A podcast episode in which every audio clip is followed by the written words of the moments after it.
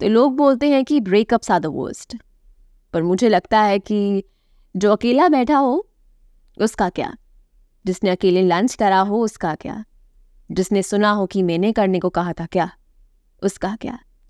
जो ट्राई कर कर भी हार गया हो, उसका क्या? जिसको उसका सपना ना मिला हो, उसका क्या यार?